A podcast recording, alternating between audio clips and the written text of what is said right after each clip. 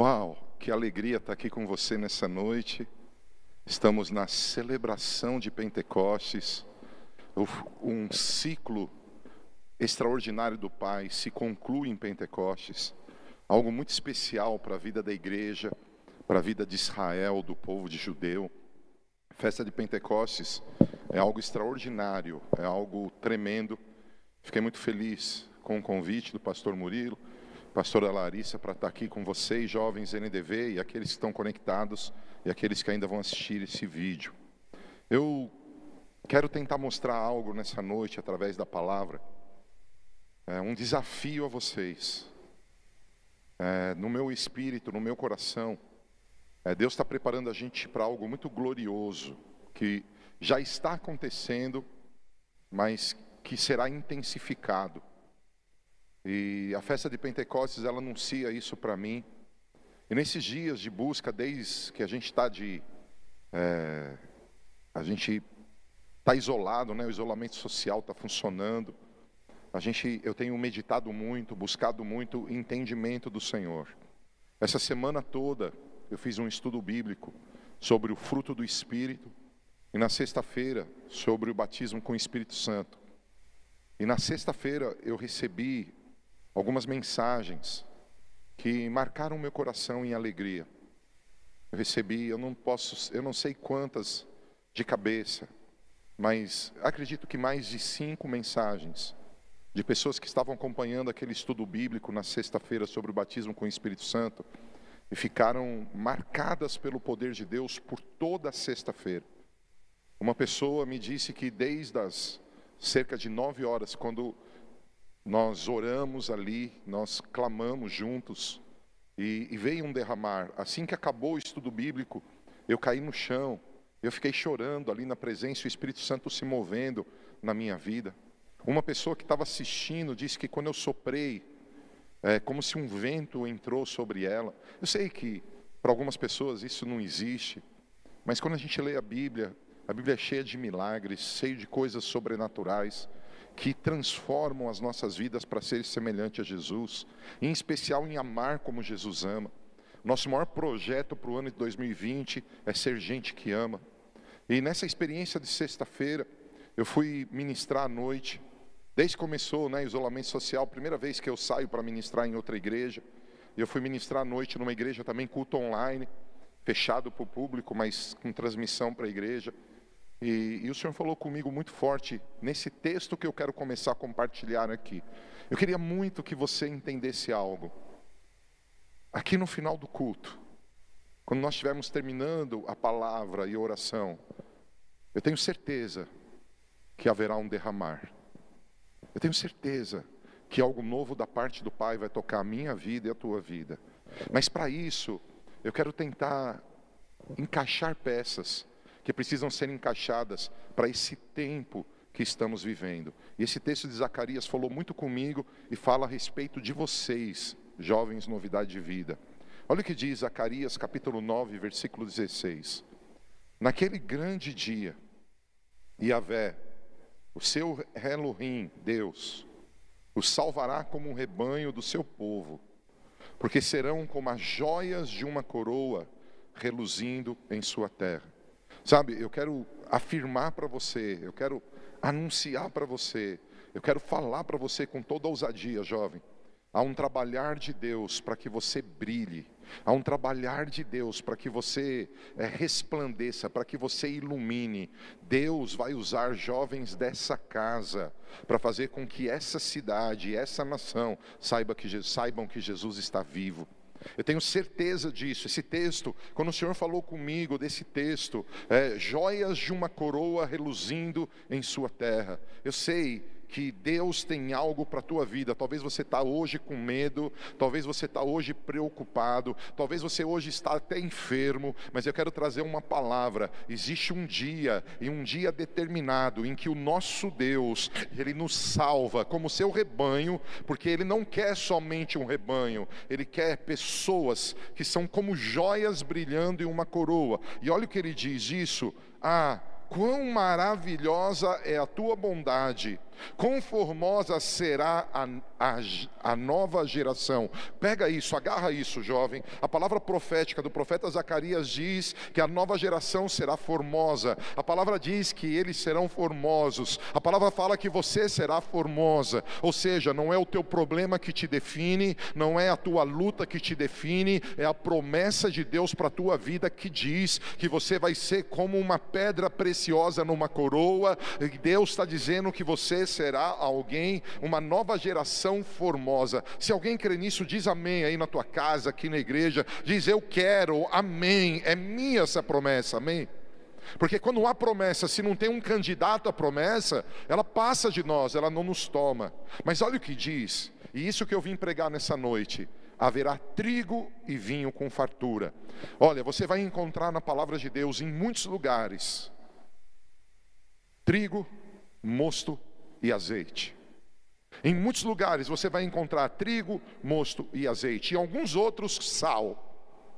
São quatro elementos que selam um sacrifício, que selam uma aliança, que selam um, um altar. Eu quero hoje dizer para vocês que quando o Senhor fala que está levantando uma geração, uma geração que vai ser um, com pedras preciosas numa coroa para brilhar nas suas cidades, nas suas nações, e Ele está dizendo que essa nova geração será formosa, Ele está dizendo: Eu entrego a vocês trigo e vinho com fartura. E aí diz: os rapazes e as moças crescerão saudáveis, fortes e bonitos. Eu estou com muita alegria vindo hoje no nosso culto de Pentecostes, no movimento dos nossos jovens e adolescentes, para dizer: Deus fará algo surpreendente no meio de vocês. Eu tenho certeza disso, que o trabalho que nós temos como jovens novidade de vida, que inclui os adolescentes, eu declaro, jovens novidade de vida, vocês vão crescer saudáveis, vocês vão crescer fortes e vocês vão crescer bonitos. Talvez a circunstância hoje, ela está tirando a tua beleza, a tua força, a tua saúde. Talvez a circunstância hoje, ela está dizendo que não vai dar nada certo. Há um pastor de uma igreja posicionado no altar, com boca profética, em autoridade autoridade apostólica dizendo: Deus planejou você para brilhar e Deus tem para esta casa trigo e vinho com fartura. Algo glorioso vai passar na tua vida. Se você crê, diz amém. Uau, o que, que você está dizendo? Ó, oh, vamos lá, eu tenho falado isso em muitos momentos, nos estudos bíblicos de manhã, nos cultos da noite, no papo sobrenatural de quinta-feira, nas minhas lives às 8 horas da manhã. O que eu tenho dito? Que de Páscoa a Pentecostes se forma um ciclo precioso. Sem Páscoa não existe Pentecostes. E sem Pentecostes a Páscoa não é completa. Entre Páscoa e Pentecostes existem 50 dias. Nesses 50 dias, o judeu ele faz a contagem do Homer. E o que significa a contagem do Homer? Tempo de consagração e declaração profética da palavra, para que ele possa receber a Torá para os judeus e para nós o poder de Deus, o Espírito. Nós estamos agora fechando um ciclo, Pentecostes, e aqui estamos nós celebrando Pentecostes. E o que isso significa? Se eu passei pela Páscoa, o meu sacerdócio foi restaurado. Se eu passei pela Páscoa, eu fui perdoado dos meus pecados, eu fui tirado é, do charco de lodo, eu fui tirado das trevas para a luz, e vem poder para me fazer reinar. Por isso eu quero dizer, jovens, novidade de vida, Deus tem algo extraordinário para a tua vida, não só nesse dia, mas nesse ano de 2020. Olha, se alguma coisa está fazendo você perder a força, a beleza, se alguma coisa está fazendo você perder a saúde, eu quero dizer que nada é maior do que o nosso Deus e Ele quer levantar você para algo glorioso. Há uma unção que vem e essa unção está ligada a trigo e está ligada a vinho, a mosto. E eu vou falar disso hoje dizendo: quando o nosso sacerdócio é restaurado, estamos habilitados a reinar. E o que significa isso? Significa que a Páscoa ela não é um poder de adestramento. Não sei se você já foi, eu já tive o privilégio de ir em Orlando, no SeaWorld. É um parque que tem coisas extraordinárias. E uma das coisas muito loucas, tem lá uma baleia, eu acho que é baleia o nome, que chama orca. É um peixe super grande. Cara, e eles são adestrados. O bichinho pula, o bichinho da cambalhota, o bichinho dá tchau, o bichinho joga água em você. Eles são adestrados. Como fazem isso? Muita disciplina, muito, muita ordem e recompensa, muitos fatores. Eu não sou especialista nisso, eu não consigo dizer tudo. Ei, Jesus não vai através dessa igreja te adestrar. Jesus não quer te adestrar. Jesus não quer falar, ó, faz bonitinho e eu te dou um prêmio. Faz bonitinho e eu te dou um prêmio. Não, não tem adestramento aqui. Aqui tem vinho e mosto. Aqui tem vinho, desculpa, aqui tem trigo e mosto, trigo e vinho. E o que significa isso? Trigo é a palavra de Deus, mosto, vinho é a alegria do Espírito Santo. Deus tem para você nesses dias de Páscoa, porque para o judeu a Pentecostes significa a entrega do trigo, para a igreja significa a entrega do vinho. E eu declaro, por isso, quando nós vamos para Atos 2, parece que aqueles homens estavam como bêbados, porque eles receberam a alegria do Espírito Santo. Jovens, novidade de vida, nesses dias essa casa estará cheia de trigo, palavra profunda, palavra que confronta, palavra que limpa, palavra que purifica, mas por outro lado, o movimento do sobrenatural, a delícia do Espírito Santo, o riso do eterno. Nós voaremos, Deus tem algo para você. Nós não queremos pessoas adestradas, nós queremos pessoas cheias de trigo e cheias de vinho. Eu não sei se me faço entender, porque a salvação não visa nos adestrar para o reino de Deus, mas sim nos transformar à imagem de Jesus, príncipes reinando sobre a terra. Se você é alguém que ama Jesus e sabe que Ele te ama, levanta a tua mão comigo e diz assim: Deus, fala comigo através dessa pregação. Eu quero ser um príncipe que reina sobre a terra. Eu quero ser alguém que conhece o Senhor e faz proezas.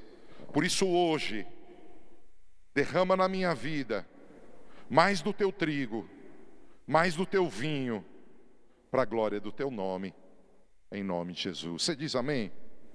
Olha que interessante esse texto. Isaías capítulo 9, versículo 1. Apesar de tudo, Eis que não haverá mais escuridão para todos quanto estavam desesperançados.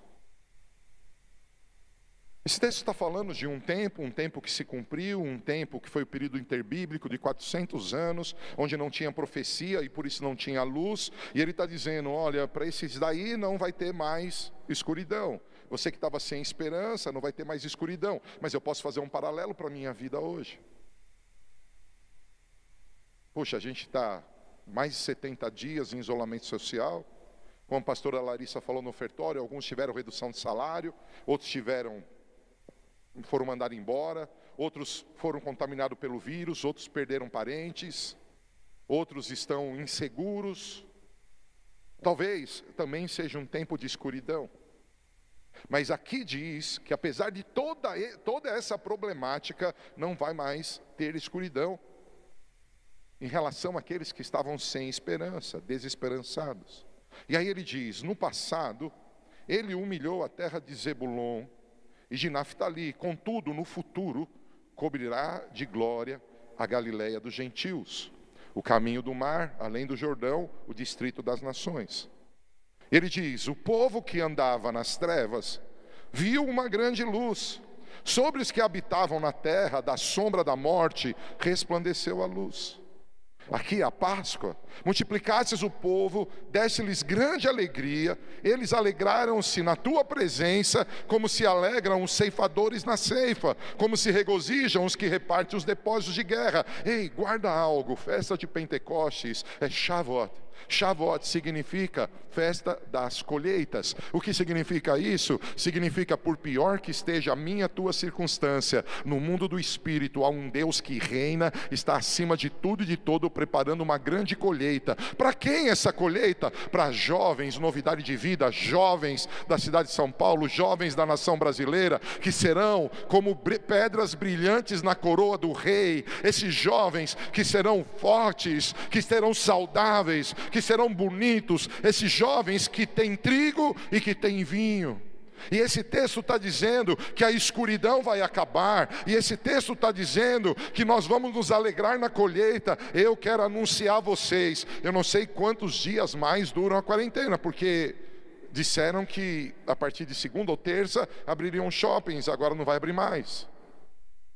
As notícias mudam, e eu e você, a Bíblia diz, nós não tememos os maus rumores.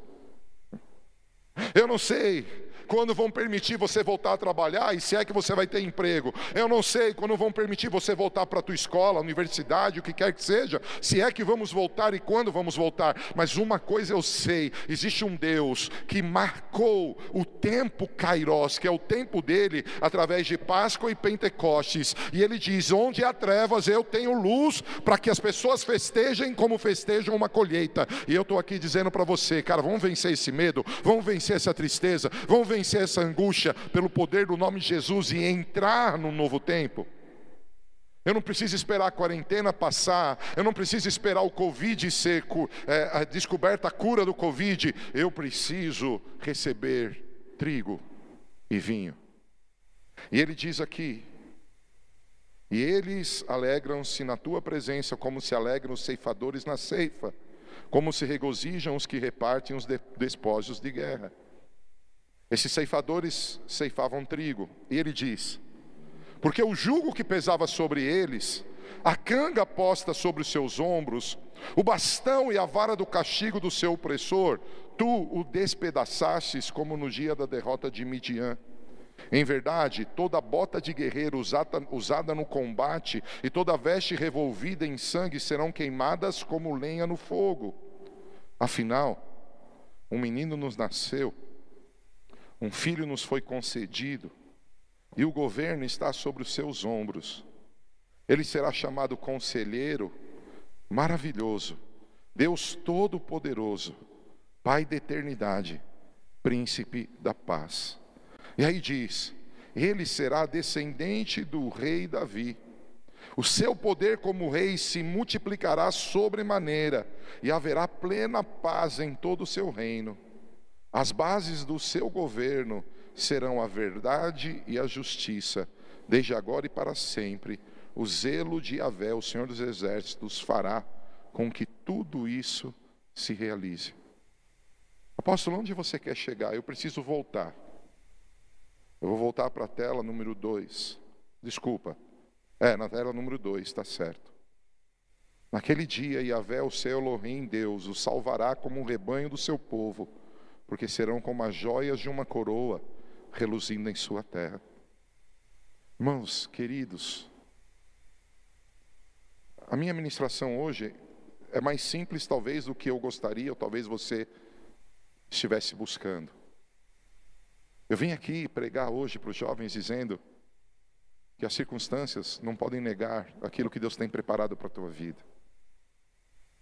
Quando Isaías 9 diz que as trevas serão vencidas, de maneira tal que as pessoas vão se alegrar como tivessem na hora da colheita, e tudo aquilo que trazia jugo, peso, sujeira vai ser queimado, porque um, um menino nasceu, um filho nos, nos, foi dado, e esse, e esse menino que nasceu tem um nome chamado Maravilhoso Conselheiro, Pai da Eternidade e Príncipe da Paz. Esse texto ele está falando que aquilo que Deus planejou para a gente está acontecendo. Ele está trabalhando, mas as coisas de Deus precisam ser tomadas, nós precisamos tomar posse daquilo que vem de Deus, elas não acontecem por acontecer. Esse texto de Isaías 9 fala do nascimento de Jesus e ele já nasceu, mas você sabia que para muitos Jesus ainda não nasceu? E porque ele não nasceu para muitos, ele também não morreu, porque ele não é Deus, ele não é Messias. Há pessoas esperando Jesus. Há pessoas ainda esperando o Salvador, mas eu e você conhecemos Jesus é o Salvador, Jesus é o cabeça da igreja, Jesus é o cordeiro que tira o pecado do mundo, Jesus é o leão da tribo Judá, Jesus é o Alfa, Ele é o Ômega, Ele é o Senhor da história, Ele é o bispo da nossa confissão, Ele é o autor e consumador da nossa fé. Jesus é real, Ele está aqui comigo, Ele está aí com você, dizendo: olha, talvez o Covid, ou talvez o desemprego, ou talvez a violência familiar, talvez a fome, talvez as crises políticas, eu não sei, elas estão tentando falar que há trevas, mas Jesus já nasceu, e para quem nasceu, é tempo de colheita, é tempo de Pentecostes. Ah, mas por que isso não acontece? Porque nós não entendemos um ponto. Por que eu quero falar da importância do trigo e do vinho? Por que eu estou falando tanto do trigo e do vinho? Eu vou repetir de novo. Israel é o relógio de Deus. As festas apontam as temporadas do Senhor. A Páscoa só é completa quando tem Pentecostes. Páscoa e Pentecostes estão totalmente relacionadas. E no período de 50 dias, amados, acontecem coisas extraordinárias e nós estamos nesse período. A Páscoa anuncia a verdade de Cristo que morreu por mim e por você e agora ele nasce nos nossos corações. Porque antigamente as pessoas circuncidavam o prepúcio da carne, mas agora porque Cristo nasceu, o nosso coração pode ser circuncidado e nós podemos ter aliança com Ele. Onde você quer chegar? Eu quero insistir contigo. As nossas circunstâncias têm gritado mais alto do que o trigo, mais alto do que o vinho. Quando eu olho para a festa de Pentecostes, quando eu analiso a festa de Pentecostes, aos olhos dos judeus, o que foi entregue para eles foi a Torá. O que foi entregue para a igreja em Atos 2, o poder do Espírito. Vamos trazer para esse texto de Zacarias o que foi entregue para eles, a Torá, o trigo. O que foi entregue para a igreja, o Espírito Santo, o vinho. Igreja, nós somos o povo que não pode abrir mão da Torá, porque ela é a verdade. Hoje, hoje, muitos pregadores, pessoas lindas, preciosas, amáveis, pessoas que estimamos, muitos estão falando sobre isso, que existe um lugar mais profundo em Deus por meio da Sua palavra, mas também existem muitos dizendo: não, não precisa mais, estamos na graça. E também há muitos dizendo que a experiência com o Espírito Santo foi só para a igreja primitiva, hoje não tem mais, mas também há muitos dizendo que está chegando o maior avivamento que o Brasil sonhou. O que eu estou dizendo? Muito trigo, gente, muito vinho, gente. Deus tem uma festa, e na nossa festa o trigo produz pão, ele mata a fome, o trigo é a verdade. Eu tenho certeza disso, que se nós tivermos o trigo e vinho com fartura, ah, nessa casa haverá pessoas que vão crescer a cada dia com saúde, com força e beleza. Deus tem essa história para você. Ah, mas o que tem a ver com o profeta Isaías? O que você está dizendo? É que é assim, o mover de Deus é o mover do reino. Você deve lembrar que Jesus só pregava o evangelho do reino. E ele diz que esse reino vai trazer paz. E ele diz que esse reino vai crescer a cada dia. Mas ele diz que a base desse reino é a verdade e a justiça. O que significa isso? o trigo é a palavra, é a verdade. A base é o trigo, é a verdade. Mas a base é a justiça.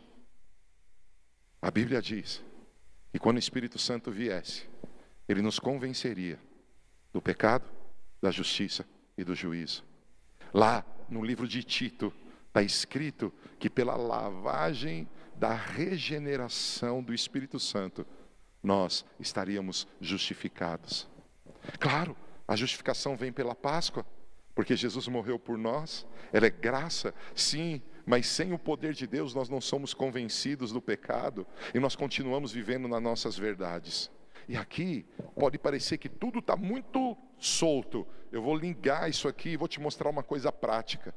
Nesse tempo de trigo e vinho, nesse tempo de trigo e vinho, esse será um tempo, amados, que eu e você temos que decidir o que queremos. Queremos a verdade? Queremos a verdade? As Escrituras importam para você? Queremos o Espírito, verdadeiramente a gente pode ir para as águas profundas e Ele faz da nossa vida o que Ele quiser. E se Ele pedir teu filho, como pediu para Abraão? E se Ele te pedir a tua carreira, como pediu para Levi? E se Ele te impedir de pregar num lugar e mandar você pregar em outro, como fez com Paulo? E se ele disser para você entregar a tua vida como sacrifício, onde inúmeros missionários ainda nesses dias entregam a vida dele como sacrifício em países que não aceitam o cristianismo, como aconteceu na própria palavra, Hebreus capítulo 11 chama de heróis da fé, que foram cerrados no meio. E se o Espírito Santo pedir para você oferecer a outra face para quem bateu naquela primeira, quem bateu primeiro oferecer a segunda vez. E se o Espírito Santo disser para você: olha, se pedirem a tua capa, dá a tua túnica, e se te pedirem para andar uma milha, já anda duas.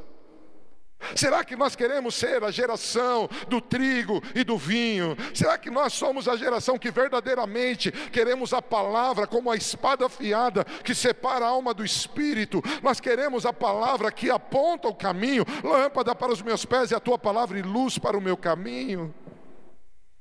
O reino de Deus vai crescer nessa casa através de jovens, de jovens e adolescentes que a Bíblia diz que serão saudáveis, que serão fortes e que serão formosos. E por que isso? Porque nós nessa casa vamos mergulhar ainda mais profundo na verdade. Nós vamos liberar mais trigo, mais trigo, mais trigo, mas nós vamos mergulhar profundo no vinho. Nós vamos sair dos nossos cultos embriagados, cheio de festa, porque eu sei que é tempo de Pentecostes juntar a Torá com o Espírito. Alguém diz amém? Veja, eu tenho certeza que você entende que a base do trono é a verdade e a justiça. Você entende que Jesus é a verdade. Por quê? Porque você já leu em João 8,32. João 8,32 está escrito: E conhecereis a verdade, e a verdade vos libertará. A verdade te libertará. É tempo de voltar para Deus. Então a serpente disse à mulher: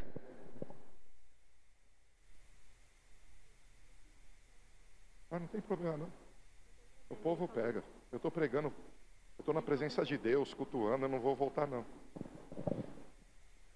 Queridos, caiu a conexão, mas eu vou continuar pregando, porque há pessoas aqui e Deus está aqui, e o nosso culto é para Deus.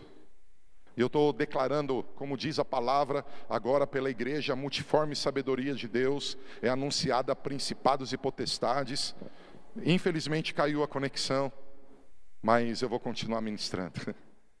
Quando voltar, ou se já voltou, sei lá, quando voltar a conexão, você pega de onde perdemos, eu não sei se grava, depois eles postam, sei lá. Mas eu quero dizer para você, Jesus está nesse lugar desafiando os jovens. E eu quero clamar a Deus que nos ajude. Se existem problemas nossos, técnicos, que Deus nos perdoe. Mas se isso é guerra espiritual, que Deus entre com vitória. Nós estamos prontos aqui para nos embriagar. Alguém quer se embriagar na presença do Senhor? Quantos querem viver Atos 2 hoje? Da sexta-feira, como eu contei, quando acabou meu, minha, meu estudo bíblico, o Senhor falou para mim: Não sai da cadeira, filho. Falei, eu dobrei assim minha cabeça, baixei. Falei, Senhor, que eu posso te oferecer por tanto amor? E ele falou para mim: Coloca música tal. Nós vamos cantar essa música hoje. Eu nem lembrava dessa música. E a hora que começou essa música, eu e a cadeira caímos. e as mãos do Senhor foram postas sobre a minha vida, dizendo que Ele me ama. Ele é extraordinário, cara. Eu estou crendo que hoje, eu estou te confrontando, eu estou te desafiando porque eu te amo. A Bíblia diz que Deus exorta os que amam. O nosso inimigo, a serpente, ela está afirmando que você pode viver do jeito que você quer, que não vai ter problema. Ela já fez isso com Eva. E o apóstolo Paulo, preocupado, ele fala, ele fala das fortalezas, ele fala das verdades próprias, e ele diz: Olha, irmãos, lá no, no, capítulo 10 ele fala das fortalezas, no 11 ele fala: Eu tenho receio, que assim como a serpente enganou a Eva, vocês se apartem da simplicidade que é em Cristo, trigo e vinho. Vocês têm que entender que Deus é a verdade, Jesus é a verdade, a palavra é a verdade, o Espírito é a verdade. Se alguma coisa do teu pensamento, teu sentimento, teus amigos de algum lugar nega Jesus, nega a palavra, nega o Espírito, nega o Pai. Isso é engano. Quando nós vemos a serpente dizendo para a mulher, nós lembramos de Adão e Eva e o processo que eles passaram. Eles passaram por um processo, Adão foi enganado, Eva foram enganado. E como foi esse processo? Eles duvidaram, das, eles duvidaram sobre a soberania de Deus. E porque eles duvidaram do Deus soberano, eles começaram a duvidar da verdade. E quando eles duvidam da verdade, eles pecam. E quando vem o pecado, eles entram em vergonha e medo. Deus me disse que alguns jovens estariam conectados nessa etapa, vergonha e medo. E eu estou dizendo para você: Jesus te ama, arrepende do teu pecado. Nós temos trigo para você, temos vinho. Ei, lembra, bom samaritano? Ele pôs vinho na ferida. Nós vamos pôr vinho na tua ferida. Algo glorioso vai passar na tua vida. Acorda do pecado, acorda. Deus tem uma obra, Ele não completou ela, Ele vai completar. Levanta. Não deixe o engano te prender. E esse processo de Adão, ele revela o processo com a gente. Dúvidas sobre a soberania de Deus. Cara, eu não sei porque esse Covid fez o que fez. Eu não sei porque a crise econômica. Eu não sei. Mas uma coisa eu sei: Deus reina, Deus reina, Deus reina. Ele é poderoso. Eu não posso duvidar de quem Ele é. Porque quando eu duvido de quem Deus é, eu duvido das verdades, dos valores, dos princípios. O pecado entra Vem a vergonha e o medo, eu me afasto. Quando eu me afasto de Deus, vem o cansaço, vem a fadiga, vem os espinhos, vem os abrolhos, e vem a identidade do homem natural, aquele que vive pela razão. E veja, entenda bem, qual foi o pecado? Comer da árvore do conhecimento do bem e do mal, comer da árvore que li, linkava ele da conexão com o Espírito, porque a Bíblia diz, 2 Coríntios capítulo 3, Deus é Espírito, ele cortou a conexão, ele falou: não preciso de Deus, eu vivo por aquilo que eu entendo. Veja, existe um processo, gente. E aqui, eu queria dizer algo. Existe um processo que nos derruba. Um processo, um processo que quebra nossas pernas. E eu fiz questão de colocar algumas fotos de vocês, de momentos que vocês estavam celebrando, adorando, não para linkar isso com a armadilha satânica, mas para lembrar vocês que nessa presença a gente tem alegria, a gente tem vida. Hoje a gente está impedido de desfrutar dessa presença aqui como congregação, mas a gente não está impedido de receber a mesma unção que toca aqui tocar a tua casa. Olha, existe um processo, assim como existe o processo de Adão, um engano que Adão caiu e fez dele uma pessoa comum. Existe um processo tentando fazer com que filhos nascidos parem de comer o pão que vem do trigo do Senhor, parem de beber do vinho que traz purificação, que traz alegria do Senhor. E o que e como é esse processo? Nós começamos a dizer que não temos pecado. Como assim? Ah, não, eu não tenho pecado. Não, não é pecado isso. A Bíblia diz em 1 João 1,8: Se dissermos que não temos pecado, enganamos-nos a nós mesmos. A serpente, ela diz: certamente não morrerás. Quando você acha, cara, que você faz o que você quer da tua vida não tem pecado, você está se enganando. Por quê? Porque Deus é verdade, Jesus é verdade, a palavra é verdade, o Espírito é verdade. Mas quem diz que não tem pecado? Eu, se eu disser para você, se eu disser para você que eu não tenho pecado, eu estou te enganando e me enganando. Há tantas coisas que eu preciso vencer. E um processo de engano é dizer que não temos pecado, mas um pouco mais que isso. E por que nós dissemos isso? Porque muitas vezes vem conselhos fora da palavra. Quem você está ouvindo? Cara, pode ser um pastor, pode ser um apóstolo, pode ser eu, querido. Se eu trouxer um conselho para você fora das escrituras, você tem que rejeitar. A Bíblia diz que tem que considerar anátema. Isso significa amaldiçoado. Olha o que diz a palavra em Provérbios 12, 5. Os pensamentos dos justos são retos, mas os conselhos dos ímpios, do ímpio, engano. A verdade e a justiça estão andando juntos. Trigo e vinho estão andando juntos. Como assim? Eu estou dizendo de um processo. Nós dizemos que não temos pecados e nós começamos a receber conselhos, conselhos da nossa realidade de vida fora da palavra, um pouquinho mais que isso. Tem aí uma frase que diz: Me diga com quem você anda, que eu digo quem você é.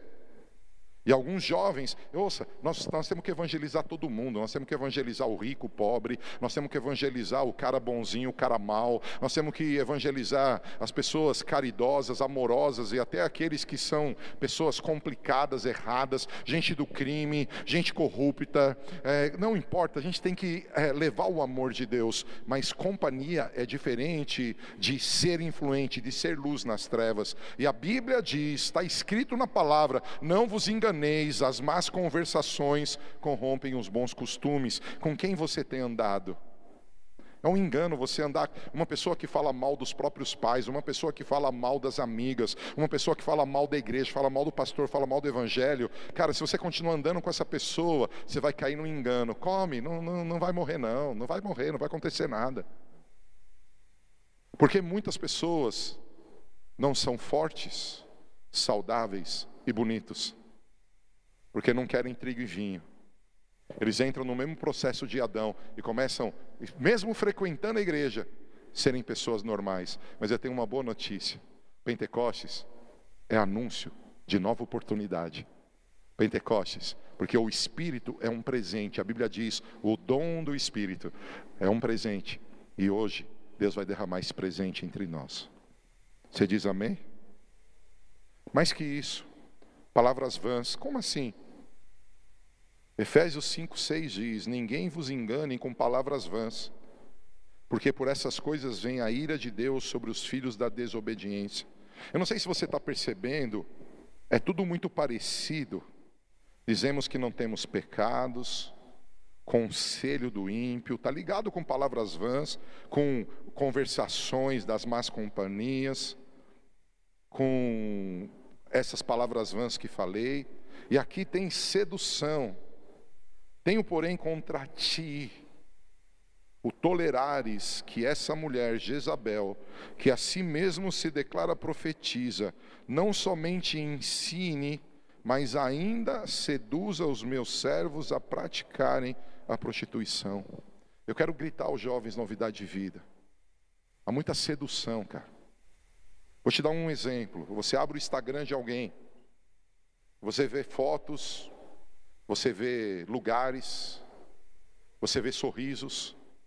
Muitas vezes já são ajustados por algum tipo de aplicativo para deixar mais bonito. Às vezes ajusta o olho, às vezes a papa do queixo, às vezes o seio, sei lá, ajusta, dá um brilho, faz o dente ficar branco. Outro dia eu estava mexendo no TikTok, é o nome, eu olhei para o meu dente e falei, nossa, que dente bonito. Estava lindo no TikTok. Eu pensava, puxa, bem que podia ser a realidade do meu dente. Como estava branco. Eu acho que eu apertei alguma coisa ali que fazia o dente ficar branco. Cara, tem muita coisa nas redes sociais que nos seduzem. A gente começa a olhar aquele missionário que um dia está na Alemanha, outro dia está nos Estados Unidos, outro dia está ali, outro dia está lá, outro dia ele está com uma multidão, outro dia ele está assim. Eu tenho pessoas que eu conheço que já me disseram, eu tenho as minhas fotos principais, todas as vezes que eu preciso mostrar o meu ministério, eu ponho as minhas fotos naquele grande público. Eu estou pregando para uma igreja vazia. E estou feliz da vida. Porque eu não vou cair na sedução de Jezabel. Há jovens NDV que estão sendo manipulados por utopia. É Jezabel. Há jovens que estão me ouvindo, você está manipulado por uns sonhos que você viu na vida de outras pessoas e você tomou aquele sonho para você. Cara, Deus desenhou a tua história Lá em, em, em, Salmo 139 diz que todos os dias que ele tem para você foram ordenados no livro dele, quando nenhum deles vinha, esse existia. Então é só você abrir o livro e ver o que Deus tem para você e o que ele tem é maravilhoso, porque Romanos 12 diz que a vontade dele é boa, perfeita e agradável. Estamos numa festa e eu vim aqui exortar os jovens. Quando eu estava me preparando para ontem e para hoje, eu escutava o Senhor dizendo. Eu vou surpreender vocês. Eu vou derramar coisas novas. Vocês vão ser levantados em alegria, em força, em beleza. Eu vou fazer, mas a gente precisa entender a sedução, cuidado. Um pouco mais que isso, a prática do pecado. Como assim? Lá em Romanos 7,11 diz: Porque o pecado, tomando ocasião pelo mandamento, me enganou. Você pode dizer comigo aí na tua casa, você que está aqui, diz assim: O pecado engana.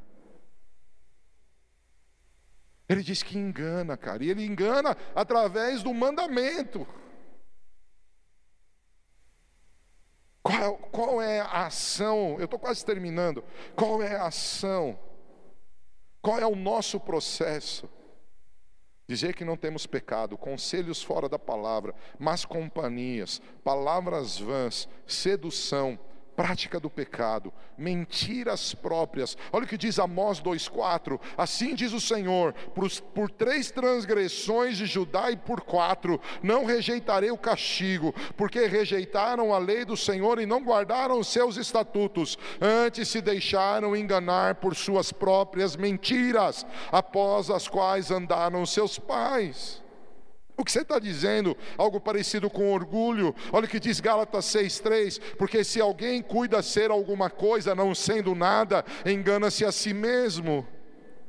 E por que isso acontece? Por causa da ambição. Olha o que diz o texto de Marcos 4,19: Mas os cuidados desse mundo e os enganos das riquezas. Riqueza não é só dinheiro, é querer ser famoso, é querer ser honrado, é querer receber algo que você nem merece, é querer uma posição que você nem tem capacidade. Deus gritou para mim: diga aos jovens que eles vão crescer, eles estão crescendo e eles vão crescer a cada dia. Tira eles de toda a voz de sedução de Jezabel, que promete crescimento do Joãozinho do pé do feijão. Você planta o feijão num dia, no outro dia ele vira uma árvore gigantesca. Está quebrado, irmãos, há processos. Deus vai trabalhar com você de fé em fé e de glória em glória, e você será alguém extraordinário, uma pedra brilhante na coroa do rei.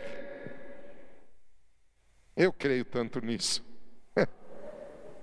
Eu creio tanto nisso. Por que você crê nisso? Se o pessoal do louvor já puder vir comigo, se você que está aqui, você que está na tua casa, eu não sei se a gente está conectado. Alguém sabe se está conectado? Está conectado? Se você pode ficar de pé aí na tua casa. Se você está aqui, pode ficar de pé comigo. Se o pessoal do louvor puder vir. Olha o que diz a Bíblia.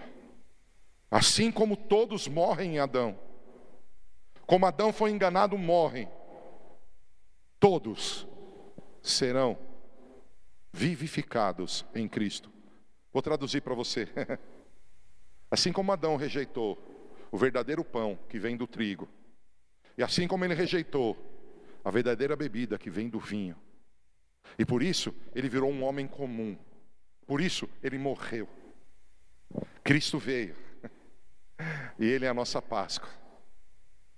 Mas só que Ele não é só a nossa Páscoa, Ele é aquele que nos enviou o Espírito Santo. Por isso, quando eu estou em Pentecostes, eu posso dizer para o Senhor: Senhor, se como Adão eu morri, se como Adão eu desisti da verdade, eu quero o Espírito Santo na minha vida. Sem Ele eu nada posso. Eu quero a verdade da palavra na minha vida. Você que está de pé, coloca a tua mão sobre o teu peito. Deus, eu quero orar por, por minha vida. Eu quero orar por esses jovens clamando. Tira do nosso meio, Deus, toda sujeira, toda manipulação de Jezabel, toda vaidade humana. Deus, tudo que está na minha vida e na vida desses amados, Deus, que nos faz desprezar a Torá, o trigo, nos perdoa. A palavra diz que chegaria um tempo sobre a terra que as pessoas teriam fome, fome da palavra. Eu quero pedir que esse seja o tempo na novidade de vida. Tira dos jovens, tira os jovens da novidade de vida da superfície. Meu Deus. Eu me lembrei, a minha esposa e eu pregamos aqui junto com Felipe Lopes, pastor Assi do Papo Sobrenatural. Minha esposa tinha 12 anos. Eu tinha 17 ou 18. E ali nós fomos tocados pelo Espírito Santo. Nós contamos a nossa experiência num acampamento. Sabe o que aconteceu comigo? Sabe o que aconteceu com ela? Nós ficamos desesperados pela palavra. Eu lembro que a minha Bíblia ela era nova. porque eu nunca usava. Eu lembro que em pouco de um mês minha Bíblia estava quase destruída de tanto que eu lia, de tanto que eu folhava, de tanto que eu rabiscava, de tanto que eu pintava cor. A Marta ficava escrevendo na Bíblia. Nós ficamos desesperados pela palavra. Naquele dia, o Espírito Santo fez milagres. Ele abriu o céu, estava chovendo e nós vimos estrelas. Eu era um jovem, eu tinha ido para aquele lugar para curtir, porque se eu não fosse, eu não poderia mais ter o carro que eu tinha. Meus pais falaram: Você tem que ir, menino. Se não for, nós vamos tirar o carro. Eu falei: Então eu vou. Então eu fui, levei drogas. Eu tinha droga ali comigo. E muitos daqueles jovens desceram para o lugar que a gente foi ter experiência com o Espírito Santo para se drogar comigo. Nós fomos com a intenção errada. Mas tinham dois ou três ou quatro dizendo que estavam naquele acampamento porque queriam Deus. Não era o meu caso. Eu não estava preocupado com Deus. Mas quando Deus começou a se manifestar, a Marta queria Deus, o irmão dela queria Deus, mas dois jovens que estavam lá queriam Deus. Eu não. Eu estava ali com eles e estava pensando em algumas coisas, e algumas coisas outros estavam pensando. Mas quando a Marta viu uma ação espiritual, aquilo me chamou a atenção. Eu falei, cara, eu nem fumei, nem cheirei. E ela está tendo alucinação, ela está experimentando uma pegada que eu não experimentei, nunca experimentei com droga. Eu lembro que eu estava pensando em enrolar um baseado. E ela começou a chorar. O irmão dela disse: Deus está aqui. Eu, eu, parei, eu guardei e falei: Cara, eu disse: Deus, o Senhor está aqui. Desde pequeno eu vou na igreja. Desde pequeno eu leio a Bíblia. O Senhor sabe que eu amo o Senhor. O Senhor sabe tudo que eu vivi para querer outro caminho. Mas o Senhor está aqui, eu quero te conhecer. Os céus se abriram, cara. Eu nunca mais fui a mesma pessoa. Cara mal, mentiroso, egoísta, prepotente, arrogante. Não respeitava os pais, não respeitava ninguém. Uma porcaria de pessoa. Mas aquele dia, ele disse que me amava. Ele disse que tinha uma obra para mim, através de mim. Desde aquele dia eu nunca mais larguei a palavra. Eu lembro que eu não entendia nada, mas eu lia todo dia. Depois de quase cinco anos, ou mais, talvez oito anos, eu fui batizado com o Espírito Santo, porque a minha igreja não acreditava no Espírito Santo. Para você ter uma ideia, essa minha experiência foi tão forte que o pastor de jovens, o coordenador de jovens pôs no jornal essa experiência, porque teve fatos físicos, saiu no jornal. Mas eu só fui batizado com o Espírito Santo muitos anos depois. Mas toda a minha história mudou. Queridos, eu, eu não conheço todos que estão conectados. Vocês não sabem a admiração que eu e minha esposa temos por vocês, jovens. Como eu queria. Como eu queria ser como alguns de vocês quando eu era jovem. Fiz mal para tanta gente, cara. Mas esse amor eterno me alcançou, me acolheu, me perdoou, me transformou. Eu estou com uma expectativa, sabe?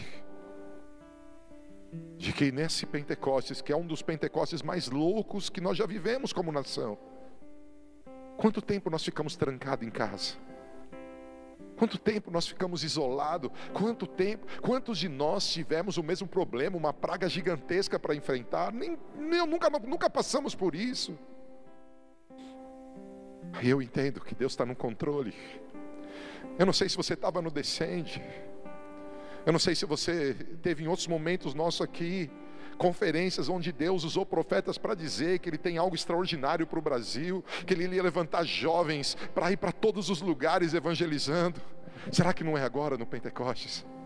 Será que esse poder do alto não vai transformar nosso interior? Porque sabe o que estava pegando, gente? Eu tenho visto, desculpa, eu sou pastor há muitos anos, isso ofende alguns, mas eu tenho visto pessoas gloriosas no altar, fracassadas na vida, pessoas cheias de fogo na igreja, podres no dia a dia. Essa não é a igreja, a igreja é linda, a igreja é gloriosa. Eu fui uma igreja podre, porque eu nunca deixei de ir para a igreja. Mas depois daquele dia, depois daquela experiência, Deus sabe que eu tenho usado da força para tomar o reino. Eu tenho falhas, eu tenho muitas e Deus vai me livrar delas. Mas eu quero dizer que aquela pessoa que aquele dia entregou a vida para Cristo, uau, ela cresceu. E eu estou dizendo que Deus tem isso e ainda muito mais. Eu sou pequenininho, o que Deus fez comigo é pequeno perto do que vai fazer com muitos jovens dessa casa. Há algo glorioso chegando. Eu te abençoo.